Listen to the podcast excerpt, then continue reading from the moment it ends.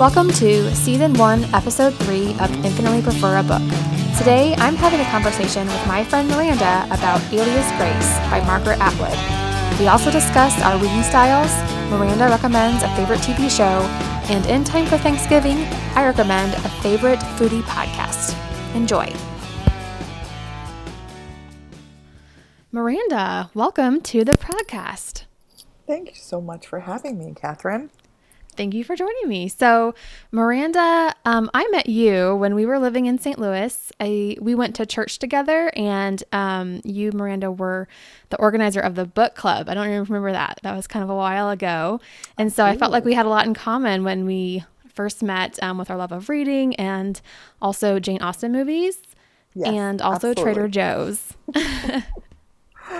I mean, what more do you need? Reading Exactly. Trader Joe's, Jane Austen. That's right. That's the basis of any friendship. so tell me what's new with you lately? Um, not a lot. I'm still adjusting to having two kids, and it's almost been a year, but that's okay. Sometimes things take a while. We are doing well, and just um, yeah, I I feel like I started walking again, which has been so good for my mental health and just my overall disposition. Which and it's a pretty nice time of year to be walking. We started I agree. about the end of August, so that's good. Yeah, that's a good. I've been walking as well during like I've been taking a little break in the middle of work and going on a short little walk, just a 20 minute walk cuz sometimes I feel like just getting out into the sunshine and the air really does help. That's really good. And I think I have barely seen you since cuz we moved away in, from St. Louis about 18 months ago. So I have seen you a couple times since your new baby was born, but I haven't seen you a lot since. And so how's she doing? I've been engulfed, I think, Yeah. by the entire process. I know you came up and we went out to lunch and dinner or something, but um, yeah, she's great. I'm really lucky. You have two phenomenal girls. They're smart and they like each other, and that's what we wanted to have. You know, another sibling, and I'm just really happy to say that our family is complete, and now we can, you know, get out of nap time purgatory and all the all the things that come with having a, a newborn. But Yeah, for sure. Yeah, I can only imagine, but it sounds like a lot of work. Um, more, way more than a full time job for sure. yeah, Um, and speaking of your your smart, very well read daughters, you have um, you're you're like a professional book person. I know. Um, your background is like you're a librarian. Is that right?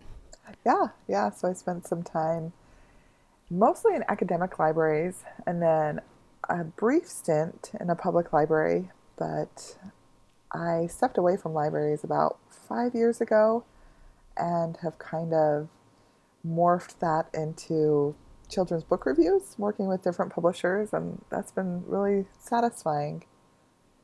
Yeah, I see you have these beautiful, gorgeous pictures on Instagram of the books that you're reviewing, and they just look really fun. You always have like kind of a, they're posed really well or whatever. They're really well done. Oh, thank you. Our, I mean, our goal is to just get the best books into the hands of, you know, parents and educators. And I have a, a few people who say they buy them for their grandkids or their nieces and nephews. So, and there's, I mean, there are hundreds of children's books published every year, right? Like Mhm. maybe even thousands. And we only get to showcase a, a few, really a drop in the bucket, but hopefully they're some of the best of the best. That's really cool. And are you using a special camera when you do that? Oh, I Or wish. no, it's mostly just my iPhone, and then sometimes I'll do some edits in Photoshop. Um, depends on the image. I've tried to get a little bit more professional as the years go by, but you can definitely see its its evolution over time. I think they're just really fun. They're really cute. And it's always fun to kind of glimpse. Usually you don't have your daughter's face in the foreground, but you know, maybe a glimpse of her hair or the back of her head or something like that. So I always think it's kind of fun. Yeah, it's um, you know, it's tricky because people have noticed us when we're out and about because of her face. So I've I've started to use it a little bit less, just with um, some caution of you know what you're putting out on the internet, and so it's um, but it's been fun, and she's That's usually a good sport about helping out. I bet she really loves doing that. I I will say there have been occasional bribes, but usually they don't happen too often. So now I just Well, have then she stash. really loves doing Um, it if she's getting bribed for it. Well, now I just have Halloween candy that I can use till you know whenever. that lasts That's until Valentine's, right?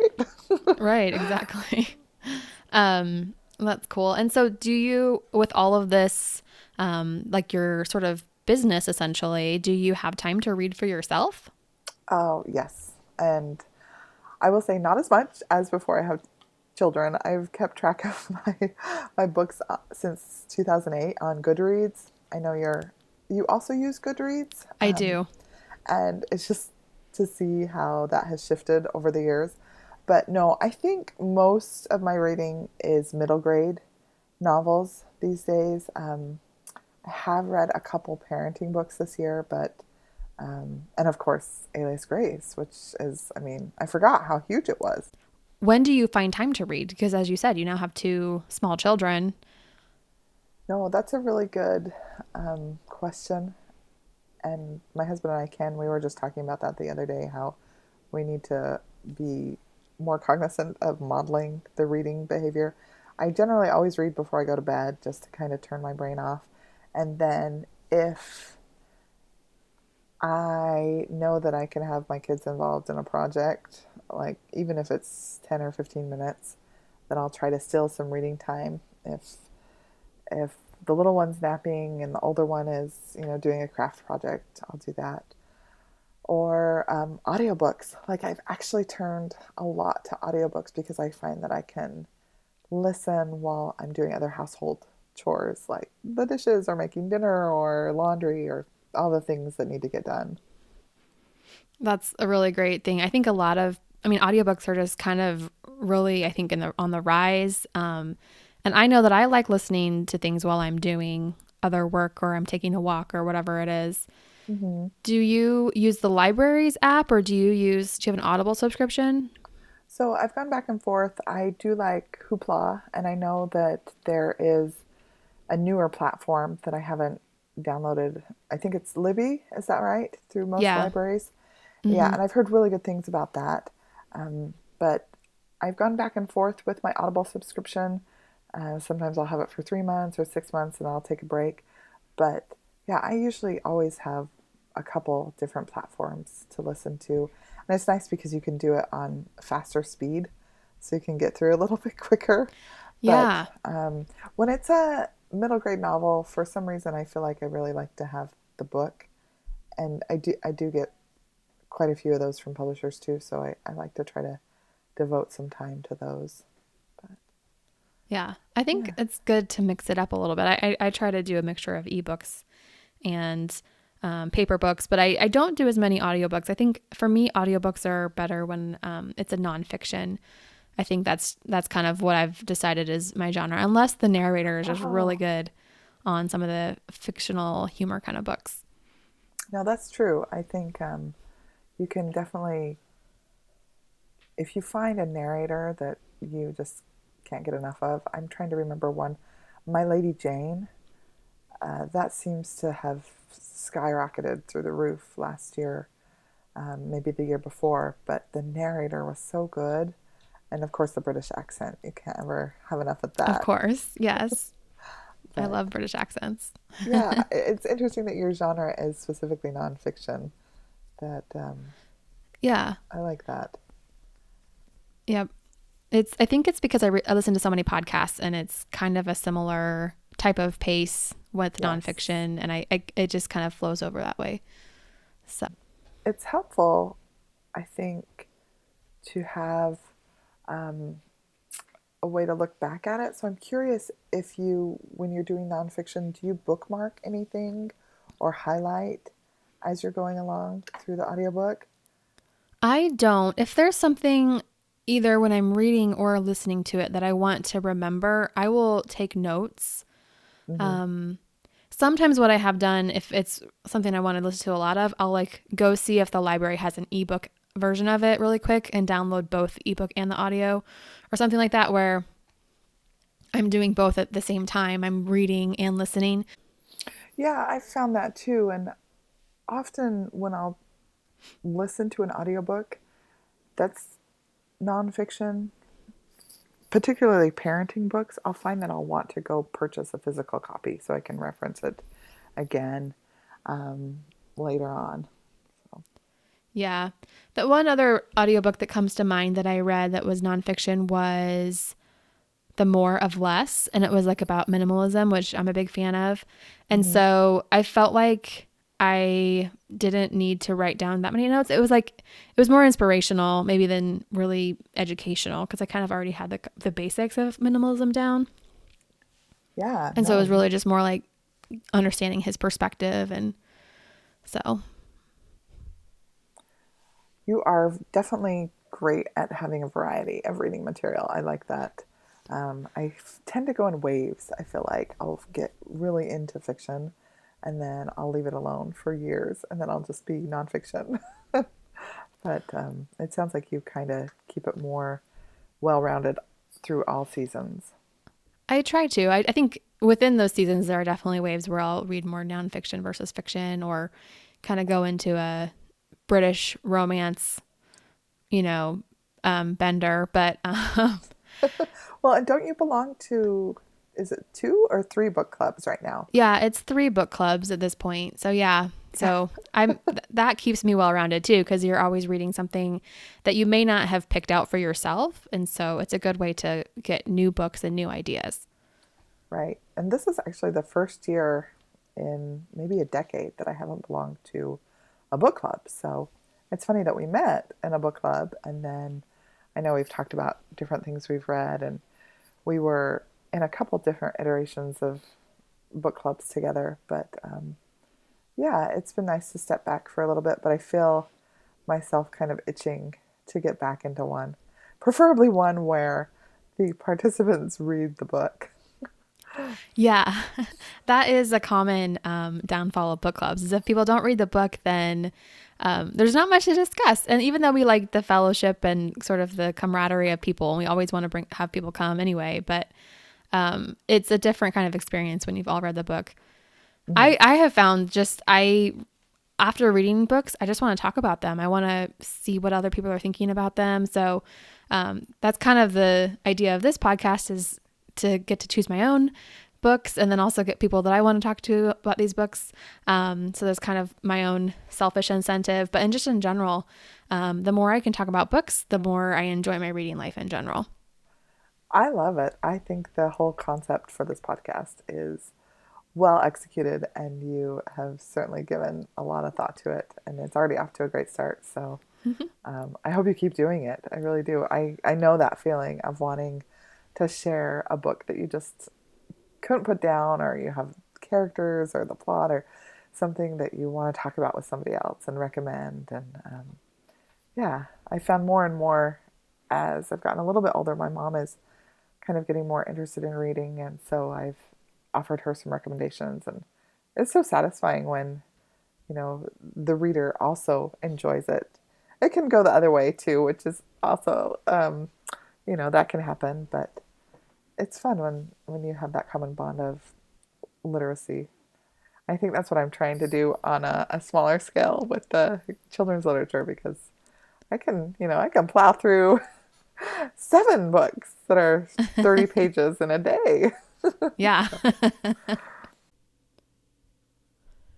Alias Grace is a work of fiction by Margaret Atwood based on an actual event where Grace Marks, a maidservant in 1840s Ontario, was convicted of murdering her employer, Thomas Kinnear, and his mistress and housekeeper, Nancy Montgomery.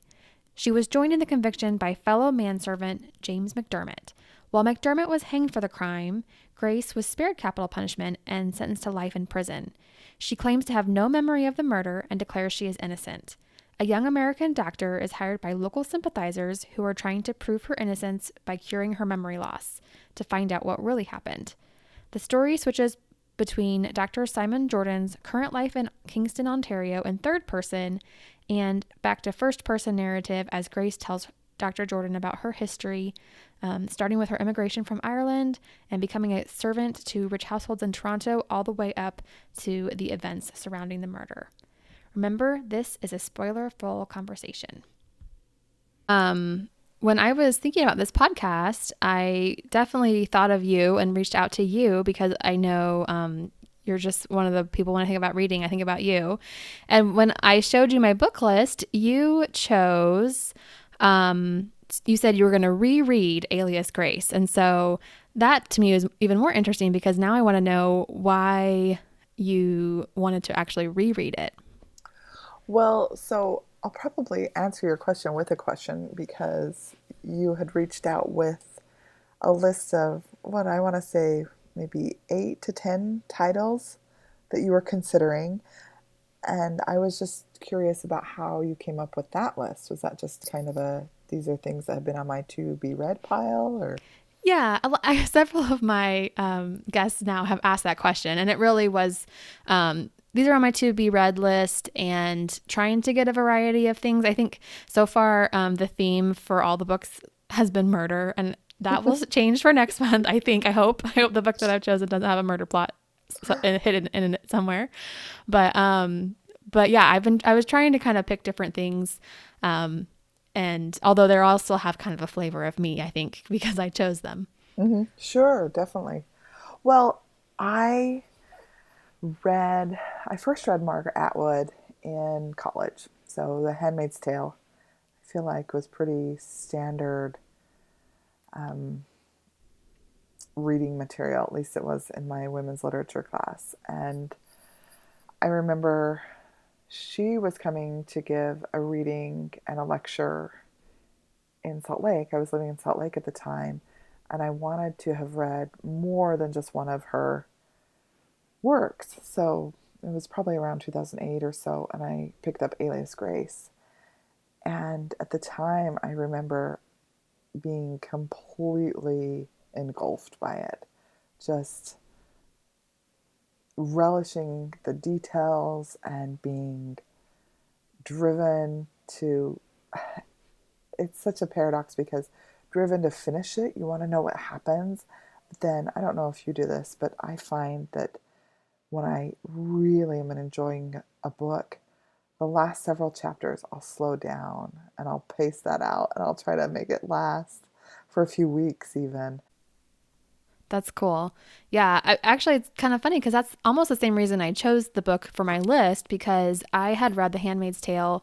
Um, it wasn't in college, but it was actually something that was recommended to me after I finished college and I was trying to get back into reading because sometimes, depending on what your study, your field of study is, your reading life takes a hit when you're in school all the time because you're just so tired of mm-hmm. looking at pages like the words on pages. So um i was getting recommendations and someone recommended that to me and i absolutely loved it. Um just super riveting right off the top.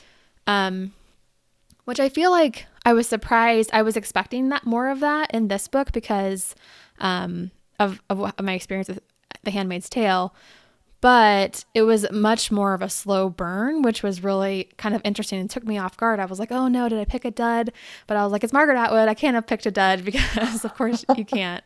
Um, but I did see, I have seen the trailer for the Netflix series, but I decided that I was not going to look to watch the movie um, until after I'd had the podcast. So um, just I could talk about the book alone versus the movie um, in contrast. But maybe you'll have to give us like some some updates about which was better and that kind of a thing. I agree with you though. This is a slow burn and I'd forgotten that because I focus so much on kind of the the meat of this book. Mm-hmm. And I had also forgot that much of it is epistolary, which I'm actually not the greatest fan of. So to revisit that was um, kind of startling and um, a reminder that, oh, you know, reading tastes can change, but I still found it just as compelling, although maybe in different ways this time. Yeah. So I, to me, like reading it really did feel like it, I was reading a 19th century Gothic novel. Um, so I mean, I kind of I was which I wasn't expecting, but kind of once I got into it, it was really um, fascinating. Um, what did you? What did yeah? I guess what are your general impressions upon rereading it? Well, I will say first off, I think I made Dr. Jordan a bit of a saint in my mind when I was reading it the first time.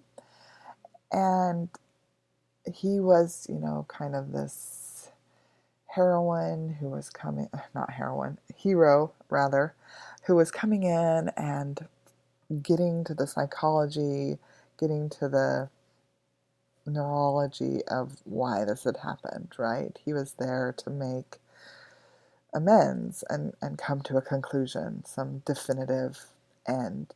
And it wasn't even so much that he was concerned about her guilt or innocence, but um, I, I, studied a little bit of um, brain science. I'm completely blanking on the word right now. Neurology, uh, neuroscience in, in college, and I just found that part especially fascinating. And then reading it the second time, I, there are moments with Dr. Simon Jordan where he, at the very beginning, we meet him and he says he thinks about Grace as a prostitute and what it would be like to be with her that way. And then later on in the book, he feels like he's being strung along, like she has this secret and she's kind of um, putting upon him and just stringing him on. And so the way he kind of looks at and associates with women, his relationship with his mother, and then his eventual kind of fleeing the entire scene, essentially, mm-hmm. because of his yeah. own relations, his own personal relations, and all the work that he had done. I mean, there was more to it in the book, um, and maybe we'll mm-hmm. get to that. But um, so, takeaway the second read through, I kind of thought he was a bit more villainous than I ever yeah. initially gave him credit for. Yeah, I mean, he was definitely very self interested. I mean, even his whole the whole premise of him going to quote unquote help Grace recover her memories was so that he'd have um, sort of a resume builder so that he could build his own money for profit asylum.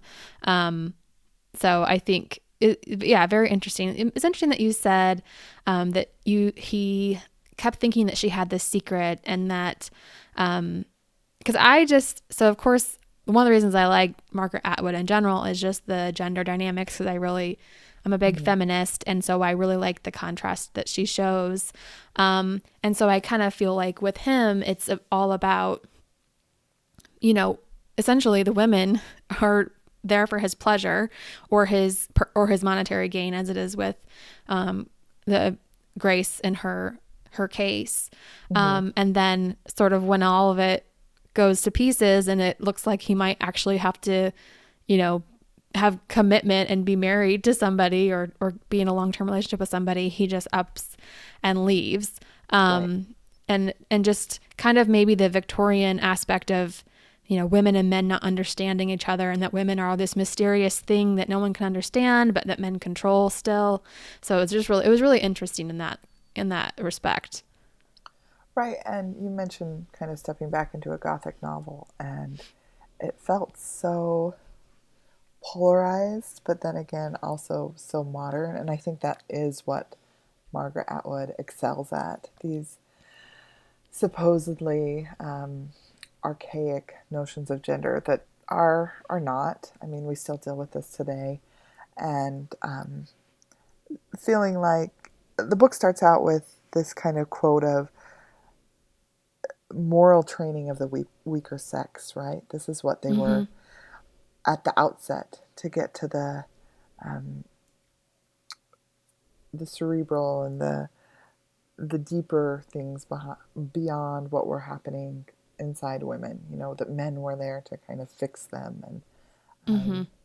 I just I find so much of that in in modern society as well. Yeah.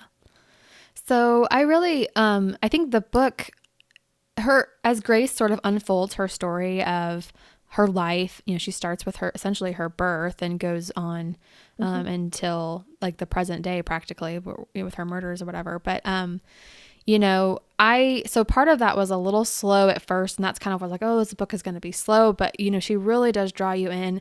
Um, the book, what one of the people in the book referenced Scheherazade in terms of, um, you know, telling a story and, and getting and kind of wrapping, um, Dr. Jordan in her web of her tale and the whole time she's quilting she's making these quilts and the book is sectioned out into sections that are named after quilt patterns and actually in my mm-hmm. book it even looked like they may have had a little picture of the actual quilt pattern which was kind of interesting um, and i just kind of thought about the idea of quilting being putting pieces together that me- don't necessarily belong but they're making it into what she's forming. So it kind of makes me wonder um, because I think the book leaves sort of the question of whether or not she was being devious or innocent or who knows about her her true intentions her true story but that she's taking these pieces of her life and her experiences and laying them out in a way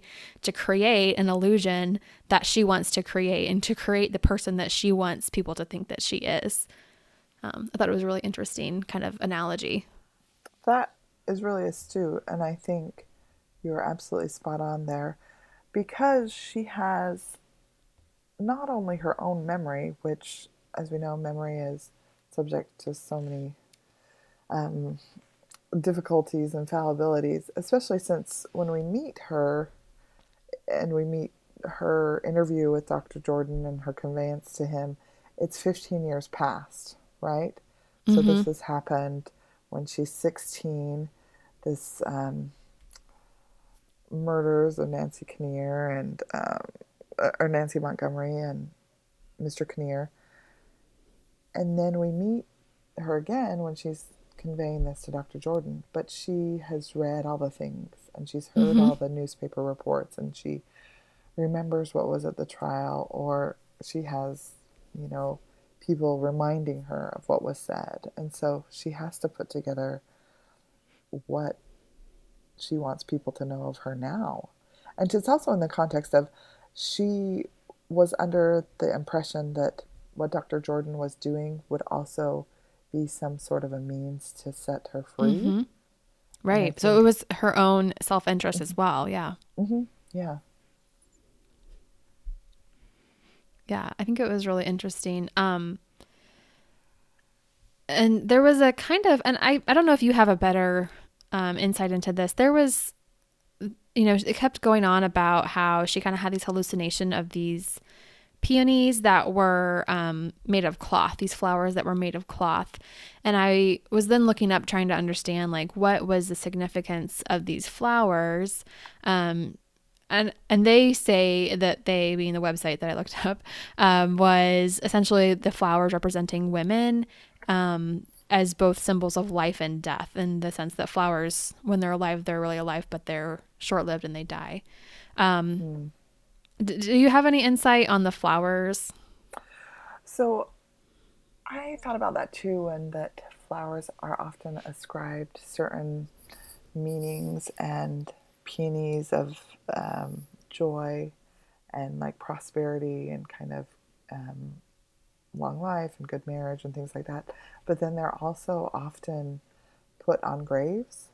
Um, I know that growing up, we did that all around during Memorial Day because that's when they would be mm-hmm. blooming. And mm-hmm. so visiting all of these departed relatives, taking bouquets of peonies or peonies, depending on what part of the country you live in. Mm-hmm. But um, yeah, they come up, it comes up so often in the book and you know very significant at the at the residence when she first arrives and in Grace's dreams. And I think you're exactly right. They are these ephemeral things, right? They only are their flower is only visible for a season, but then they mm-hmm. have other parts of them growing underground and that aren't visible, dormant, you know, especially something like like this that it's a perennial that comes back every year. Um, you know, that could be part of her story reemerging. Um, just a couple of thoughts. Yeah. Well, that's a good idea. I like the idea of, yeah, her story reemerging and changing every time, or not necessarily changing, but the way she views it is different every time. Um, and another thing that the website they looked up had said that the, since the cloth flowers, kind of the idea of a, being a false perception, and I think, um, I don't know. I guess I felt like at the end of the book, well, by the end of the book, I had come to the conclusion that um, she was weaving a perception that she wanted everyone else to see for the most part, and that she was actually um, like she may have had mental illness, but um, she was aware of what she was doing. It was, or at least I think she knew the true story, and she was presenting a certain front. Can you expound a little bit more? Like, yeah. So to me, it really came to the scene of the hypnosis, mm-hmm. um, because so we know so the hypnosis is performed by essentially Jeremiah the peddler, who we mm-hmm. know they have a shared history together, um, and then, um, they so they've met so they've they've had this conversation bef- like they they were they came into the room together. So the assumption that they've had this conversation together before they got together and i was just kind of wondering well what is like what was their conversation? I mean i was curious. But the fact that when she's under the influence of this false you know the narr we know because we understand that jeremiah has no powers of of hypnosis mm-hmm. um that it's all a fake. And so her reaction to that to me like really showed her true colors. Like she was using that um that veil literally um to to be able to speak her true mind because as she's been in this in prison, she's had to present this certain front and this certain way to get the things that she wants to have a little bit more freedom, you know, to be in the governor's mansion, to do work and kind of a thing. So she's had to kind of build up this persona.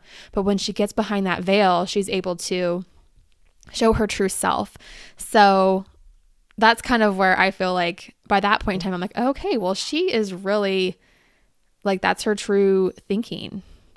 Okay. So you feel like she decided that prior to this hypnosis, or maybe in the moment, that she was going to tell a story of Mary Whitney being mm-hmm. the one who comes in because I don't know if you remember reading in that hypnosis part, and it also comes through in the audiobook that there's two distinct voices. Like you have yes. Grace's, and then you have this other voice that is um. Mary Whitney's, right? So, right, being the per- perpetrator essentially that she mm-hmm. was the one who committed the murders and Grace had no knowledge of it, right? So this is kind right. of you feel like this was actually completely under Grace's conscious knowledge. Yeah, that's how I that's what I came away with it because I felt like while it was a it and it made um I I feel like Jeremiah was sort of seeking out that opportunity because it was, you know, why was he even? I mean, he was just sort of, he was really the character that I had almost the hardest time figuring out because he just kept popping up. Um, and according to the book, she was surprised to see him. And I, I assumes, we assume that that's a true surprise when she saw him at the, um, sort of the gathering where he was being the he was being the doctor. Um, but I think at that point, at that time, he's set, you know, he's essentially setting himself up to be able to do something for her, which is to be able to give her an alibi of um, dual personality.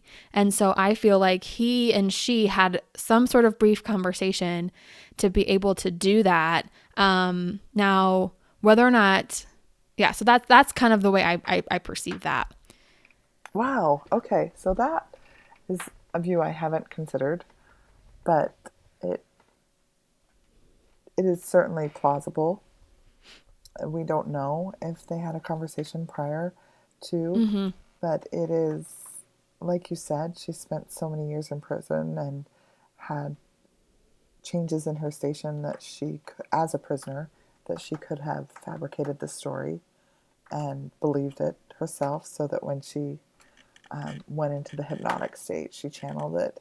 Um, mm-hmm. I've kind of always sided on her innocence as grace, but seeing Mary Whitney as coming in to punish, as it's mentioned, mm-hmm. because um, she was distressed by her own death, by her own, you know, premature mm-hmm. death, essentially because of, um, you know, an involvement with a man, which was not uncommon. I think mm-hmm. happened frequently, um, and then it, and it talks about and references in the book that now it was time for not only the woman to pay for the sins, but the man who was involved mm-hmm. in that particular mm-hmm.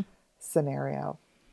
And that had kind of always sat right with me that, yes, this makes sense. Grace didn't know anything about it because she had this friendship with Mary Whitney and she always sort of mourns her loss. So they were connected. And, mm-hmm. um, but I mean, that kind of assumes that you believe in or have some kind of notion that possession right. is possible, right?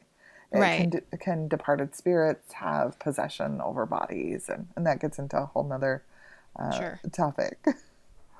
Right, right. That's that's a whole other topic. But yeah, I guess that's interesting. I didn't go in with the idea that she could be possessed. I mean, I did look up a little bit about dissociative identity disorder, um, which is kind of essentially what they were saying that she had, that she had this mm-hmm. um, you know underlying dual personality and the dual personality comes in and and does um the thing and because i mean i guess i also it, it also wasn't super clear whether or not mary whitney actually existed or she was creating her um, or mm. describing mm. the dissociative identity that she has.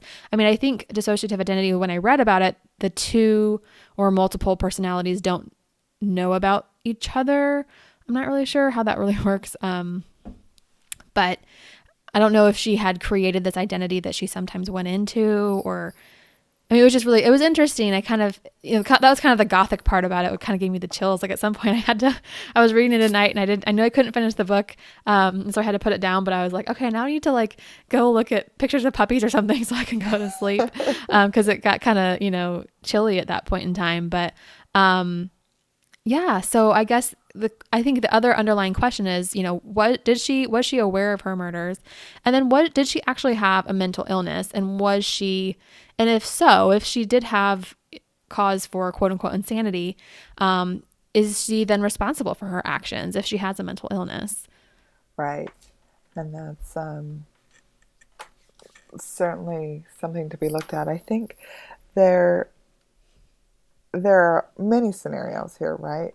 Did she have a mental illness going in to the uh, penitentiary and then taken over to the asylum? If she didn't going in, did she develop one and she created Mary Whitney?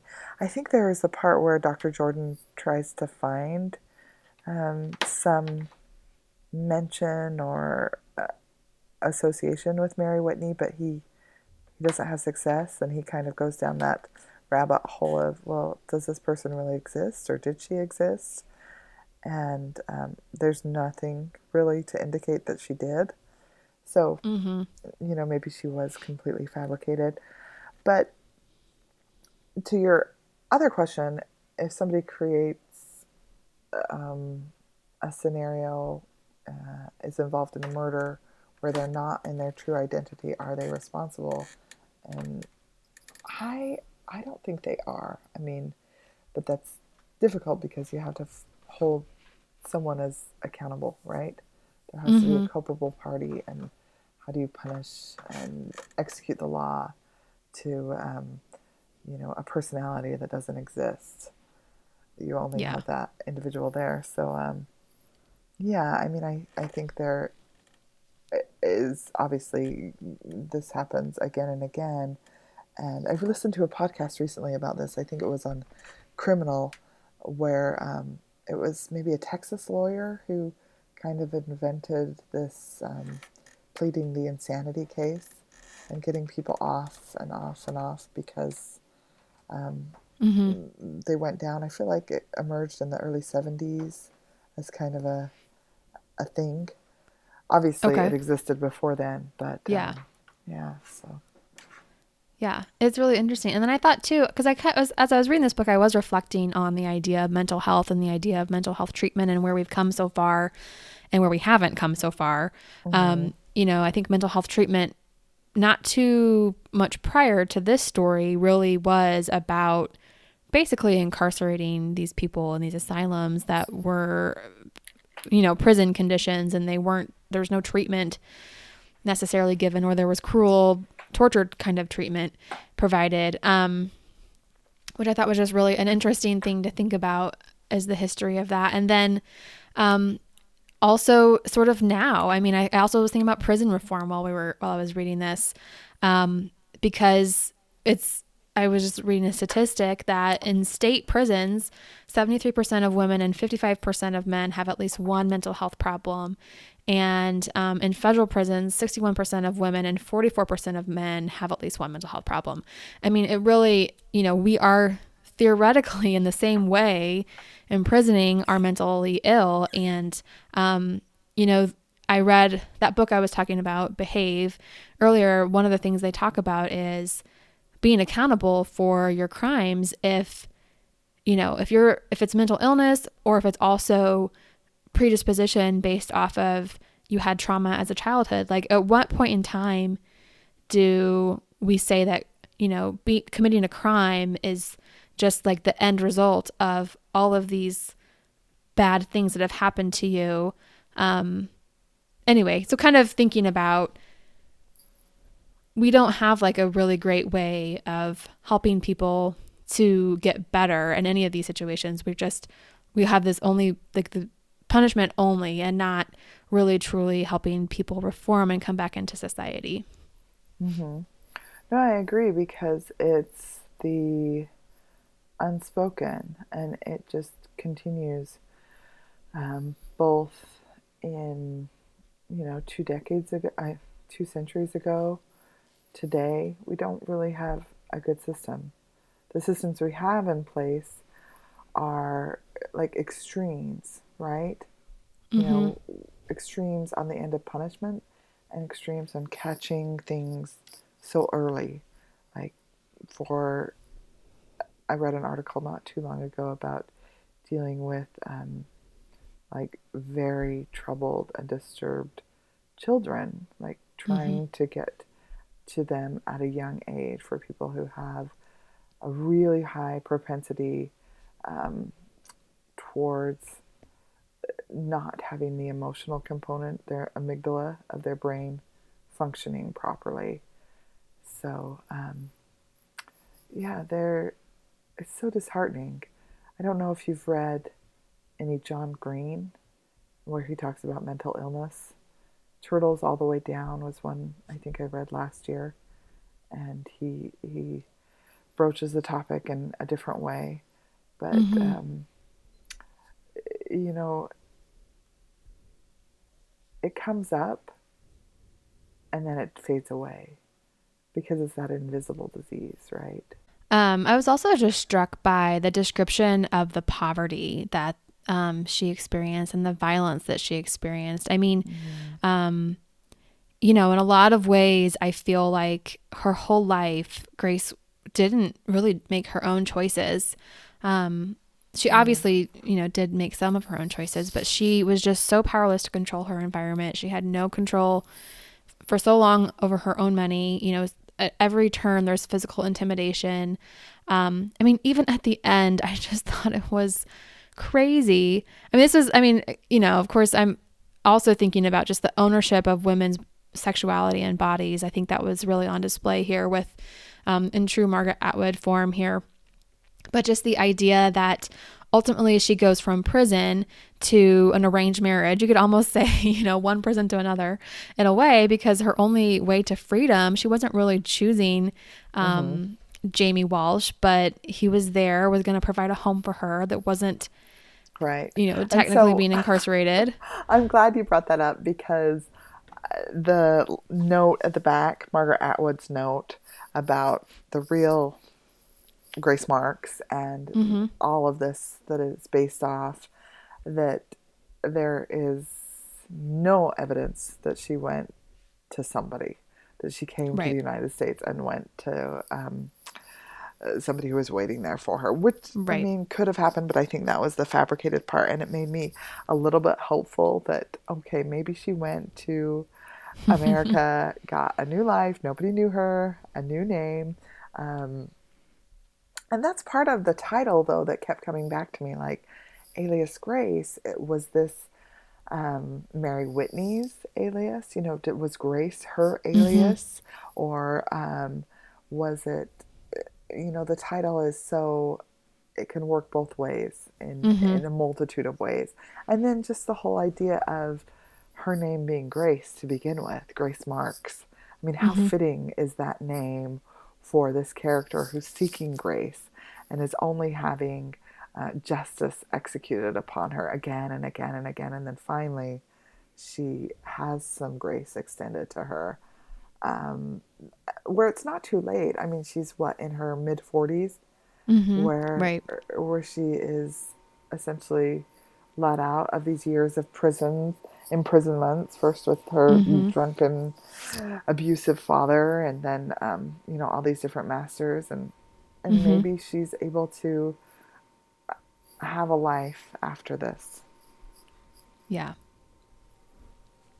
Well, that's a very hopeful way to look at it, I guess. I guess I saw it as the downside of that she was going into this arranged marriage that she really would never have chosen except that she felt coerced into it. But you're right that it didn't say um, that was a fabrication of Mar- Margaret Atwood's. I think the the what all it had, it had, said was that she had gone to a quote unquote home provided.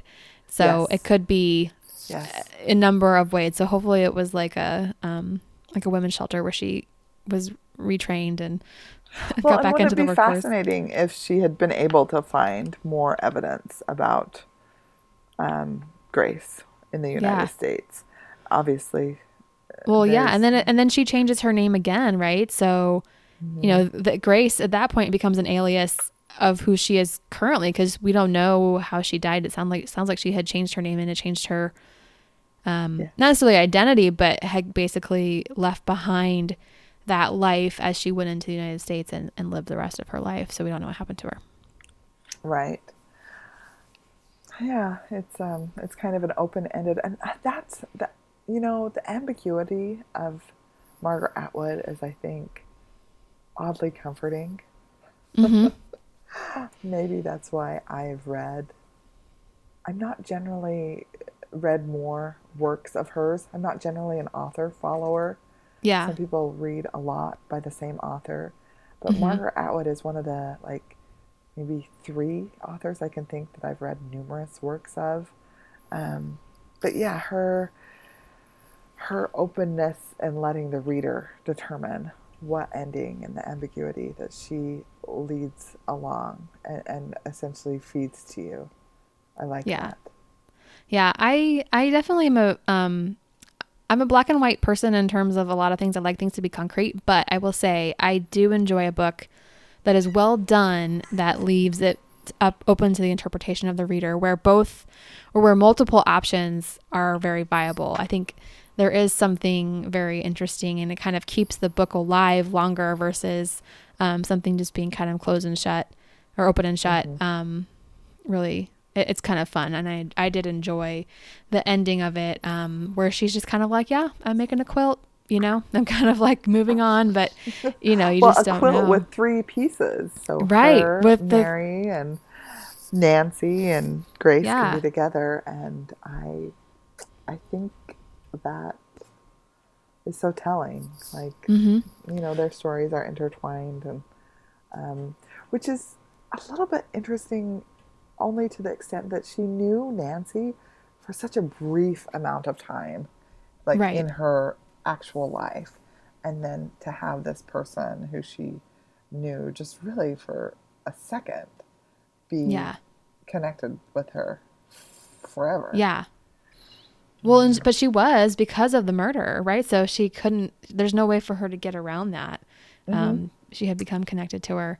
Um, yeah, she had, and they say both in the notes and I think in the book that it was never they were she was never tried for that specific murder right. because they had tried, and even that was a little vexing. You know, they had tried the Mm-hmm. case of Mr. Kinnear first, and because they were both found guilty, McDermott and, and Grace, that they felt no need to find the To keep going. for Nancy. Yeah. Right, right. So that just that these women's lives are relegated to service and um, Mm-hmm. these demeaning positions. And you know what? We're not even going to find out who killed you.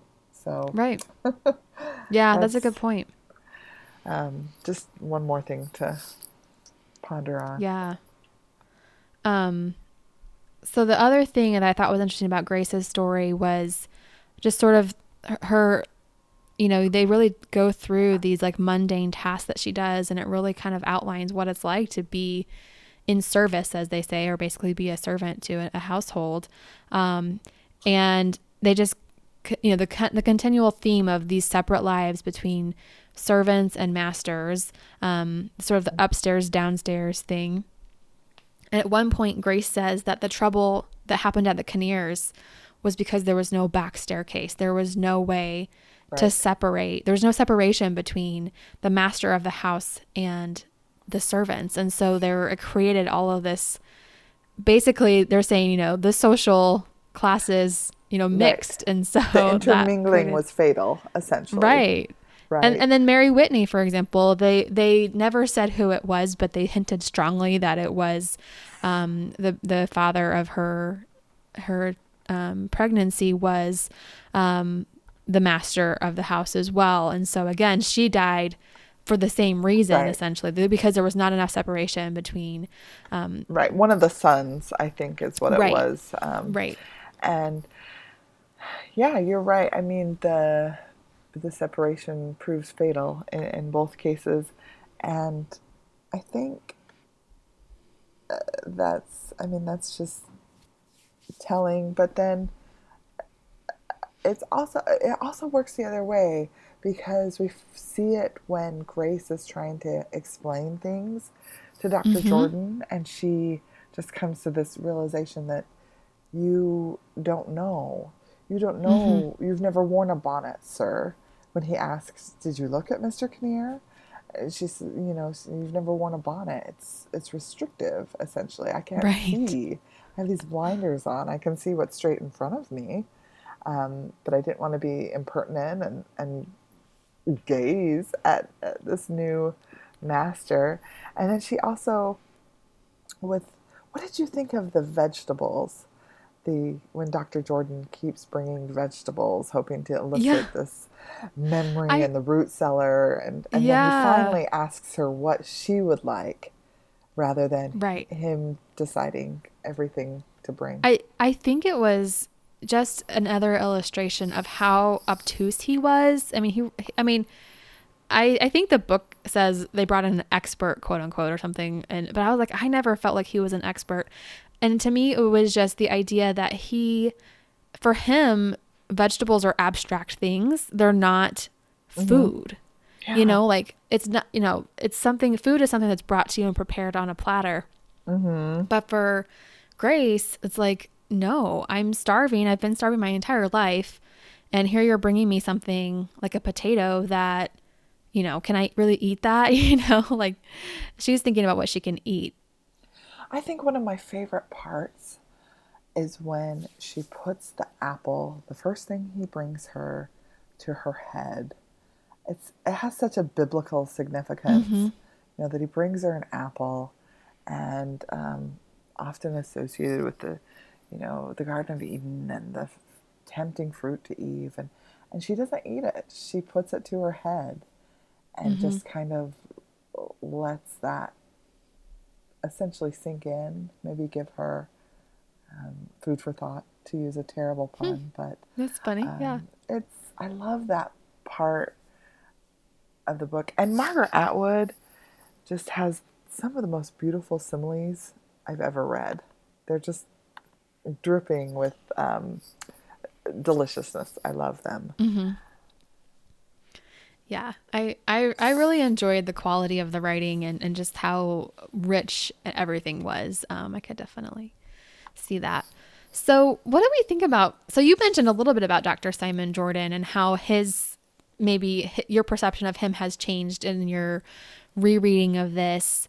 Um, mm-hmm what do you i mean were there any parallels between his story and grace's story i mean there are definitely some contrasts that i noticed that to me that's what stood out the most um but were there any similarities so the contrast stood out to you the most is that what you're saying yeah the yeah, fact well, you know just being privileged versus not privileged and men male versus female kind of a thing sure so i think there are some similarities in the fact that um, he's trying to eliminate his own guilt, and I think that's why he flees.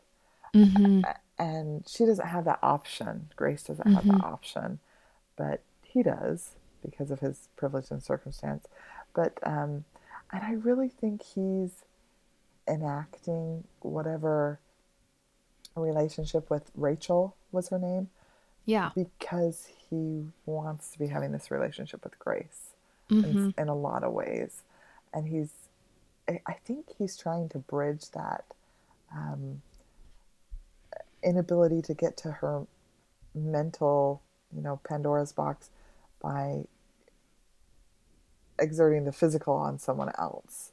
So hmm. I, I don't know if that's a similarity or not, but um, he he is definitely not as saintly as I once thought. He's not a scoundrel, yeah. but he is just kind of um, this mediocre man of science, and mm-hmm. and I don't. But who's given all of this benefit of the doubt, right? Mm-hmm, so he's just mm-hmm. kind of it's kind of like a he's just like a dude who because he's a dude he gets you know accolades.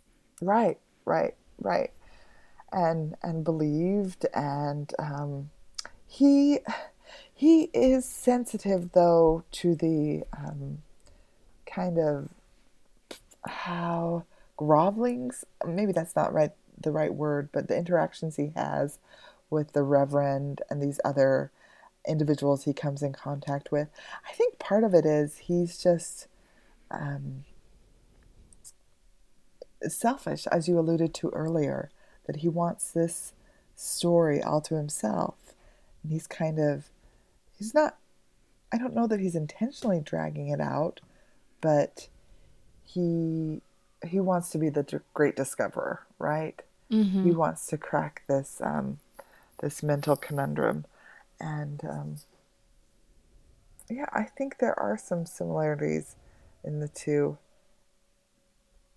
Yeah, the other similarity that I had thought of was um, basically the crimes that they committed. Now, one person never, I mean, Dr. Jordan never, if it's a quote unquote crime to commit, you know, fornication and adultery with a married woman. Um, but he, the that act that he committed first happened when he was sleepwalking, and it's alluding mm-hmm. to the idea that the murders that happened where Grace was involved, she was in a state of sleepwalking or a state of hypnosis. So I thought that was kind of an interesting thing. Um, and then at the end, of course, um, he be- ends up becoming actually um, mentally ill um, and having a mental disorder because of the injuries sustained in the Civil War. Yes. Um, yes just as Grace is being freed from prison, which is such kind of a, um, it almost, I feel like their paths kind of cross at that point, or at the point of maybe where he, his life in Toronto kind of goes downhill or something. But I feel like right. it's, you no, know, he has brought that up. Yeah. Anyway, it's, so I go ahead no, I, I I remember thinking that as I was listening to the last little bit, and I didn't jot it down, so I didn't remember it. But um, it's exactly right. They they switch, and all the while, the last couple chapters, she's writing to him, right? This is just, mm-hmm. these are open ended letters to him that she's not right. going to get a response back. And they might not even get, get to him, but this is her obviously telling us, the reader, the end of her story. Right. Um, but yeah, they they have some sort of they have a relationship that is